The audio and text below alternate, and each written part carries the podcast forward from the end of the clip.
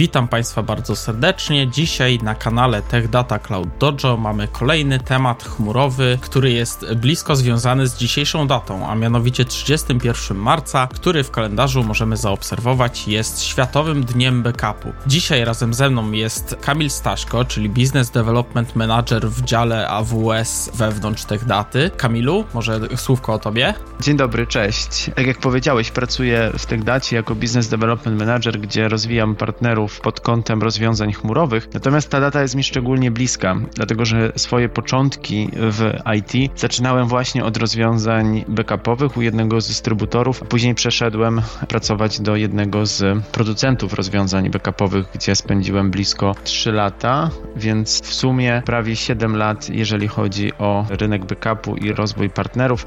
W ostatnim roku miałem okazję przejść e, do TechDaty i tutaj skupić się na rozwiązaniach cloudowych. Natomiast dla mnie ta tematyka cały czas jest powiązana, stąd ta data ma też dla mnie takie szczególne i wyjątkowe znaczenie. Oczywiście, jeżeli mamy mówić o kopii zapasowej i zabezpieczeniu naszych y, zasobów, to może na początku byśmy sobie trochę przypomnieli jakieś najlepsze praktyki, jeżeli chodzi o y, stosowanie tego typu mechanizmów. Tak, no myślę, że tutaj jest to dobry moment, y, żeby chwilę też porozmawiać na temat tego, że warto robić kopię zapasową, bo myślę, że dzisiaj już nie pytamy się, czy tą kopię zapasową trzeba wykonywać. Myślę, że ta świadomość jest na tyle już wśród użytkowników, wśród firm, firm, że przeszliśmy ten moment. Dzisiaj ważniejszym pytaniem jest, jak zrobić, żeby ta kopia zapasowa była wartościowa, żebyśmy mogli odzyskiwać z niej dane. Przygotowałem sobie kilka takich dobrych praktyk backupowych, o których warto mówić i które warto sobie przypominać. I pierwszą taką zasadą jest to, że backup powinien być robiony regularnie, możliwie w najmniejszych odstępach czasu. Czyli zawsze wtedy, kiedy możemy ten backup wykonywać, on powinien być robiony. Co za tym idzie, powinien być jak najbardziej zautomatyzowany, czyli powinno odbywać się to poza nami. Powinniśmy korzystać z takich rozwiązań, które pozwalają wprowadzić pełną automatyzację. Jak wiemy, zwykle to człowiek jest takim czynnikiem, który powoduje najwięcej błędów i jest takim najsłabszym ogniwem, jeżeli chodzi o kwestie różnych procesów. Stąd ta automatyzacja na pewno jest bardzo ważna i też mamy gwarancję, że faktycznie ten backup będzie robiony regularnie. Kolejną ważną zasadą jest zasada 321. Zasada 321, która mówi o tym, że powinniśmy mieć przynajmniej trzy kopie naszych danych na dwóch różnych nośnikach i ten jeden nośnik to jest lokalizacja offsite, czyli poza naszą firmą i myślę, że to jest ten element styku, o którym mówiłem wcześniej, mówiąc o tym, że staram się w jakiś sposób na obecnym stanowisku też połączyć moje doświadczenie z poprzednich lat, ponieważ tą jedynką, tym offsite'em może być właśnie chmura. Natomiast myślę, że tutaj ty Piotrze będziesz mógł powiedzieć więcej na temat tego właśnie w jaki sposób można wykorzystać chmurę jako miejsce przechowywania backupu. Ja jeszcze pozwolę sobie na chwilę wrócić stricte stricte do tych praktyk, kolejną taką rzeczą jest kwestia testowania backupu. Bardzo wiele rozwiązań, i, i to jest bardzo ważne, jeżeli myślimy o, o doborze rozwiązania. Bardzo wielu producentów, dostawców rozwiązań do backupu mówi o tym, że ich rozwiązanie służy do wykonania kopii zapasowej i na tym się kończy funkcjonalność tego oprogramowania. Natomiast ważniejsze jest to nie, czy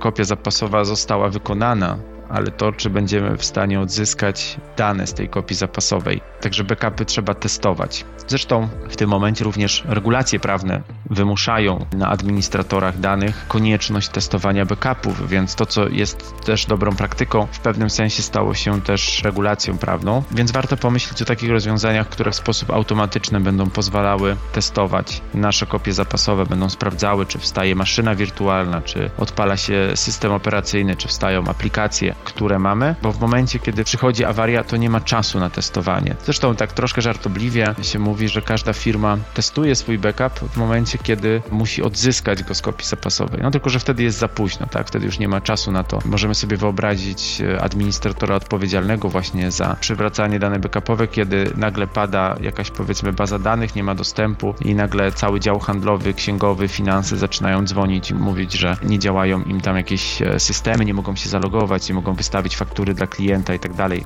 Wtedy jest już za późno na testowanie backupu, dlatego to jest bardzo ważne. No i właśnie w kontekście tej awarii, odzyskiwania i tego, co mówiłem wcześniej, trzeba mieć zawsze przygotowany plan, jeżeli chodzi o odzyskiwanie danych, po to, żeby w takiej sytuacji awaryjnej wiedzieć, jaka jest procedura odzyskiwania, gdzie są nasze dane, kto jest odpowiedzialny, jakie są sekwencje odtwarzania, uruchamiania kolejnych usług, które są bardziej krytyczne, które są mniej krytyczne. I chyba ostatnia taka dobra praktyka, która przychodzi mi do głowy, to regularna aktualizacja oprogramowania, urządzeń, naszych systemów, na których pracujemy, dlatego że odpowiednie zabezpieczenie urządzeń, odpowiednie zabezpieczenie naszych systemów też jest zwiększeniem gwarancji odzyskania tych danych ale też minimalizacją ryzyka utraty tych danych. Oczywiście, jeżeli byśmy patrzyli na kwestię backupowania naszej architektury, również może nam się przydać zestaw najlepszych praktyk, który został zorganizowany przez dostawcę, czyli przez Amazon Web Services. Jednym z filarów tej dokumentacji, tej metodologii, moglibyśmy powiedzieć, jest filar nazwany Reliability.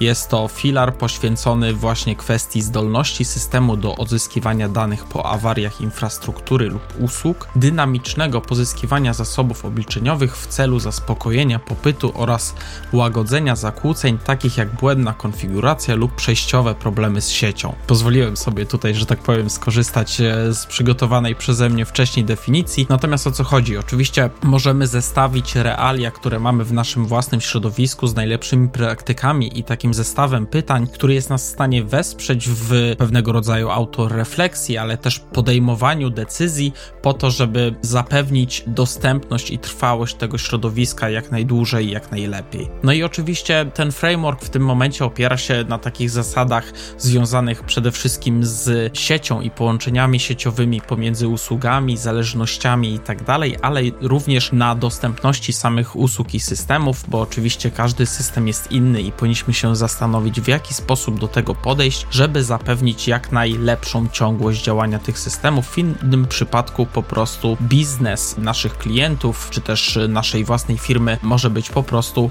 zagrożony. Odnosząc się jeszcze do kwestii regulacji, którą Kamilu poruszyłeś, oczywiście, jeżeli zwrócimy uwagę na takie regulacje jak ISO 27001, czy też bazującą na nim ustawę RODO, czy też GDPR, to w tym momencie również możemy zwrócić uwagę na to, że temu etapowi planowania i analizy wszelkiego rodzaju zagrożeń i ryzyka powinniśmy na pewno poświęcić kawał czasu po to, żeby mieć pewność, że to wszystko u nas będzie działało. To teraz trochę definicji jest za mną, natomiast jakie faktycznie usługi wewnątrz AWS-a możemy wykorzystać po to, żeby zapewnić tę ciągłość działania. No to przede wszystkim na początku wspomniałem tutaj o kwestiach sieciowych, no to naszym podstawowym zasobem, nad którym powinniśmy, że tak powiem, spędzić trochę czasu w kwestii jego planowania jest sieć wirtualna zwana Amazon Virtual Private Cloud, czyli to będzie VPC w skrócie i powinniśmy się zastanowić w jaki sposób to działa, w jaki sposób możemy zorganizować nasze środowisko, żeby w przypadku na przykład odtworzenia takiej kopii zapasowej, bądź też w ogóle całego scenariusza Disaster Recovery, wszystko było jak najszybciej gotowe do działania. Oczywiście mamy tutaj również kwestie związane z autoskalowalnością, możliwość realizacji scenariuszy w różnych data center, czy też w różnych regionach. Pamiętajmy o tym, że AWS jest dostępny w wielu regionach na świecie. Również w każdym regionie jest od dwóch do czterech centrów danych,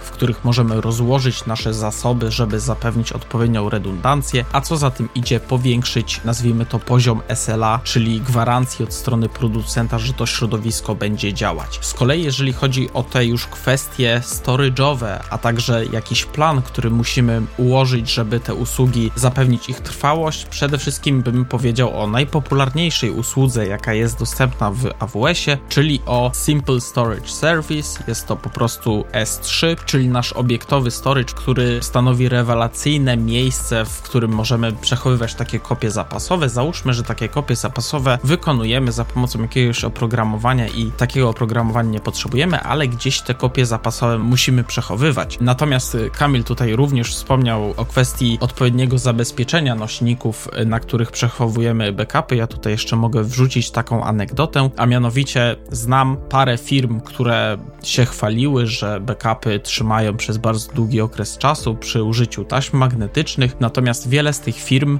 na przykład nie zwraca uwagi na to, że taki nośnik również musi być w odpowiednio zabezpieczonym pomieszczeniu przechowywany, to znaczy z odpowiednio kontrolowaną temperaturą i innymi parametrami, po to, żeby zagwarantować dostępność tej kopii zapasowej w razie przypadku, kiedy musimy do niej sięgnąć. W związku z tym, niestety, żeby pomyśleć o tych wszystkich parametrach dookoła, to może być dla nas albo przede wszystkim bardzo duży kawałek roboty do wykonania, albo po prostu ilość czasu, którą musimy poświęcić, żeby to wszystko zaplanować. Natomiast. Jeśli umiesz... pozwolisz, Piotrze, Śmiało. ja tutaj jeszcze dodam a propos właśnie przechowywania plików na taśmach. Musimy też pamiętać, że taśmy mają swoje generacje, które cały czas się zmieniają. I też możliwość biblioteki taśmowe, czy streamery, które odczytują dane z taśm, mogą odczytywać dwie generacje wstecz, czyli wraz z rozwojem generacji tracimy możliwość odczytania danych z kolejnych taśm. Oczywiście są firmy, które zajmują się przegrywaniem tych danych z taśm starszej generacji na nowsze generacje, ale to jest to, o czym wspomniałeś. To jest dodatkowy wysiłek,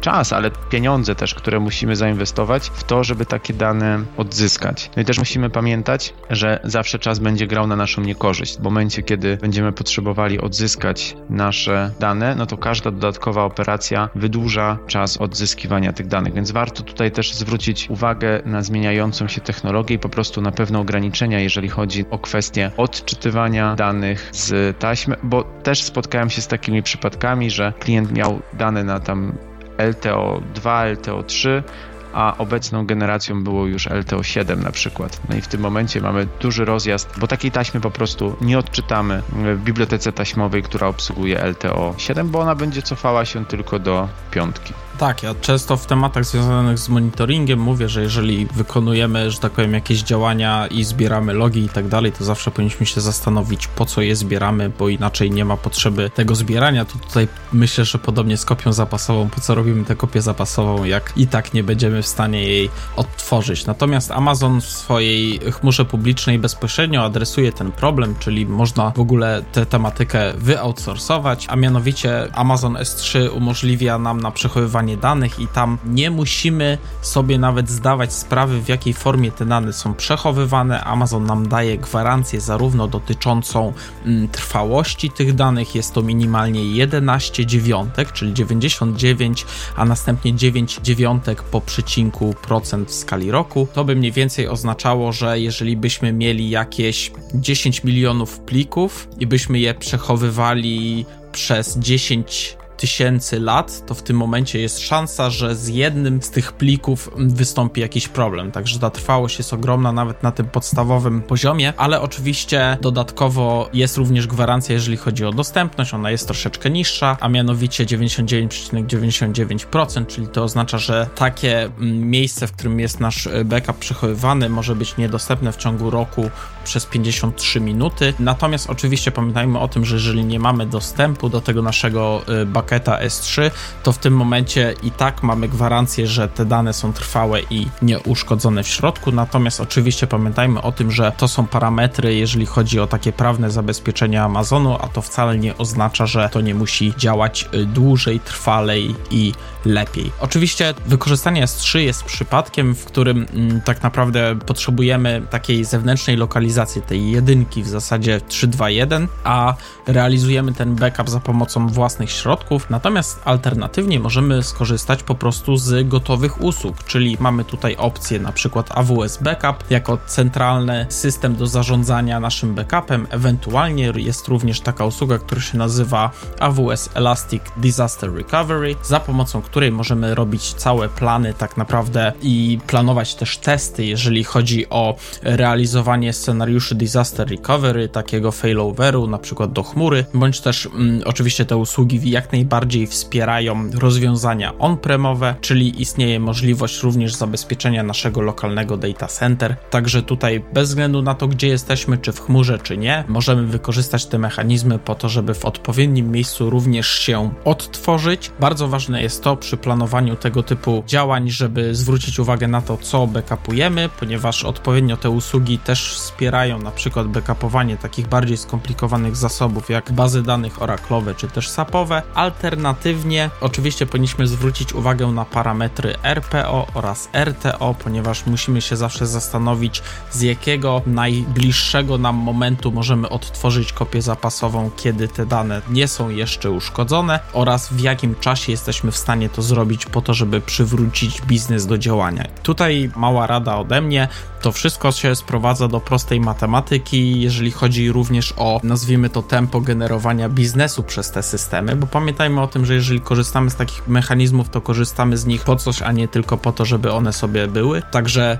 tymi parametrami możemy odpowiednio sterować, żeby zagwarantować klientowi, że nie będzie miał dużych utrat, jeżeli chodzi o swoją kwestię finansową. Natomiast oczywiście uzyskiwanie jak najlepszych parametrów może również być bezcelowe w momencie, kiedy na przykład klient nie potrzebuje jakichś bardzo wysublimowanych mechanizmów do ochrony y, swojego data center, natomiast my nie powinniśmy narzucać zbyt wysokich kosztów tych usługi, ponieważ za każde podniesienie, ulepszenie, usprawnienie tych parametrów w tym momencie to się wiąże z kolejnym obciążeniem finansowym. Ja myślę, że tutaj dotarliśmy też do takiego momentu i poruszyłeś dwie bardzo ważne kwestie. To znaczy poruszyliśmy kwestię backupu, ale padło też słowo disaster recovery. I z mojego doświadczenia wynika, że bardzo często te pojęcia wciąż są mylone albo używane zamiennie. W ogóle bardzo często trzy pojęcia są używane zamiennie, to znaczy archiwizacja, backup i disaster recovery. Oznaczają one zupełnie coś innego,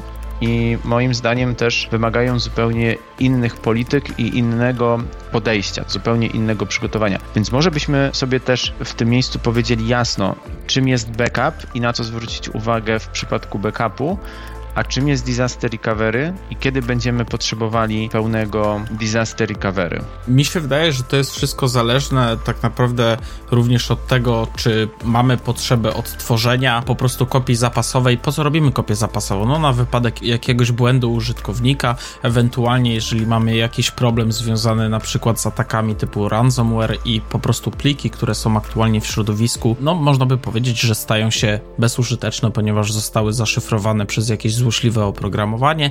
Natomiast jeżeli chodzi o disaster recovery i podejście, nazwijmy to, do wysokiej dostępności, tak, no to w tym momencie możemy powiedzieć, że takie środowisko, które zostanie w przypadku realizacji scenariusza disaster recovery odtworzone, to w tym momencie mm, możemy powiedzieć, że to jest też pasywna część środowiska. Mamy opcję passive active, a jeżeli mówimy o wysokiej dostępności, to w tym momencie active active, czyli to jest to alternatywne podejście, na pewno tańsze od całkowitej redundancji zasobów w formie active active, ale mi się wydaje też, że to wszystko zależy od scenariusza. Oczywiście active active również możemy realizować pomiędzy różnymi data centrami, czyli tak zwane podejście multi-AZ, albo pomiędzy różnymi regionami, czyli multi-region, ale to wszystko zależy tak naprawdę od tego, w jakim tempie w jaki sposób chcielibyśmy utrzymać to środowisko w jak najlepszej kondycji. Ja mam taką skróconą definicję tutaj, taką podsumowującą też to, co ty powiedziałeś. Ja zawsze mówię też klientom w ten sposób. Backup dotyczy danych. Backupujemy, przenosimy dane po to, żeby mieć ich kopię zapasową. Natomiast disaster recovery będzie dotyczyło już systemów i będzie pozwalało na odtworzenie całego systemu, całej infrastruktury. Dlatego wrócę też do tego, co powiedziałeś w kontekście tego, jak ważne są dla nas dane, to znaczy jakie dane przechowujemy, na jakich systemach pracujemy i co dla nas jest krytyczne. I te określenie sobie tych wartości RTO, RPO, po to, żeby wiedzieć, na ile strat możemy sobie pozwolić, zarówno czasowych, kiedy te dane odzyskamy, jak i strat w kontekście ilości danych. Ja cały czas właśnie podkreślam, bo to, to jest bardzo ważne, że kiedy myślimy o backupie, kiedy myślimy o disaster recovery, bardzo ważne jest zaplanowanie całego procesu, określenie sobie elementów krytycznych, określenie sobie właśnie RPO, określenie sobie RTO. Ja do tego wracam, bo to jest bardzo istotne w kontekście wyboru całego rozwiązania, ale też zaprojektowania całego procesu, bo dla mnie backup, budowanie backupu, disaster recovery e, to jest proces, a jak każdy proces ma pewne elementy składowe, o których warto pamiętać. W związku z tym, jeżeli mówimy o chmurze, to tutaj warto jeszcze sobie przypomnieć, czym jest tak zwany współdzielony model odpowiedzialności, jeżeli chodzi o usługi chmurowe, ponieważ kiedy wrzucamy jakiekolwiek dane do chmury, w tym momencie nie możemy z automatu uważać, że one są całkowicie bezpieczne, ponieważ tak naprawdę to AWS w tym momencie jest odpowiedzialny za bezpieczeństwo chmury, my natomiast nadal jesteśmy odpowiedzialni za bezpieczeństwo w chmurze. W związku z tym powinniśmy zwrócić na to uwagę też, w jaki sposób przydzielamy uprawnienia dotyczące tak naprawdę korzystania z tego środowiska i w jaki sposób korzystamy z tych wszystkich mechanizmów po to, żeby to wszystko nam finalnie zadziałało. Tak, znaczy ja myślę, że takie dwa najczęstsze popełniane błędy w myśleniu, kiedy mówimy o chmurze. Pierwszy to jest taki, że przenosząc się do chmury, już nieważne jakiego dostawcy, to my nie musimy się niczym przejmować, ponieważ wszystko wydarzy się automatycznie i to ten dostawca będzie odpowiedzialny za wszystko. No i to jest połowiczna prawda, która potem prowadzi do różnych e, nieporozumień, bo faktycznie, jeżeli chodzi o dostawców chmurowych, no to oni będą martwili się o to zaplecze infrastruktury, powiedzmy, tak? Czyli sprzęt, globalna infrastruktura, zapewnienie odpowiedniej mocy obliczeniowej, storage, aktualizację tego systemu, czyli tak naprawdę nas nie interesuje kwestia zarządzania samą chmurą. Można powiedzieć, że AWS czy inny dostawca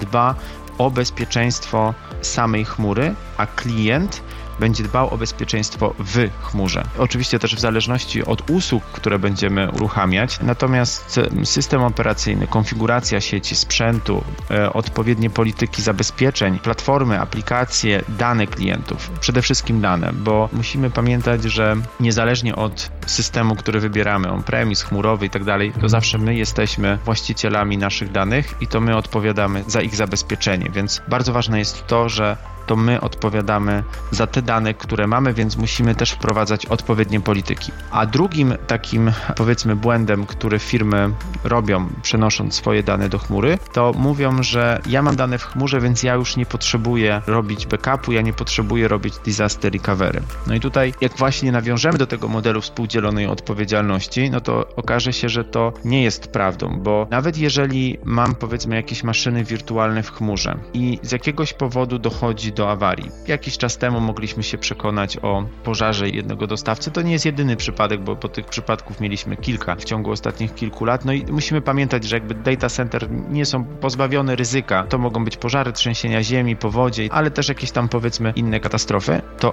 zauważmy, że nawet jeżeli mamy bardzo szybkie przełączenie, na przykład data center, tak, czyli uruchamiane jest powiedzmy zapasowe i klienci są przerzucani, to kto zachowa dane? Ci klienci, którzy backupy mieli robione e, data center, bo taki dostawca jest bardzo szybko w stanie uruchomić inną lokalizację i zapewnić dostępność serwerów, dostępność infrastruktury, ale nie tych danych, które były. Więc nawet jeżeli decydujemy się na wybór dostawcy chmurowego, gdzie ryzyko jest naprawdę minimalne utraty tych danych, to ono jednak nie jest zerowe. I nawet jeżeli dostawca wywiąże się w 100% ze swoich umów w kontekście dostarczenia infrastruktury, to musimy pamiętać, że już nie odpowiada za nasze dane to jest po prostu po naszej stronie. Kamilu, wydaje mi się, że całkiem obszernie wyczerpaliśmy już ten temat. W związku z tym dziękujemy Państwu bardzo za uwagę. Oczywiście, jeżeli by Państwo chcieli się dowiedzieć czegoś więcej, to zachęcamy do kontaktu z nami. Jasne. Dziękuję bardzo. Dziękujemy bardzo. Do usłyszenia następnym razem. Cześć, cześć. Do usłyszenia. Cześć.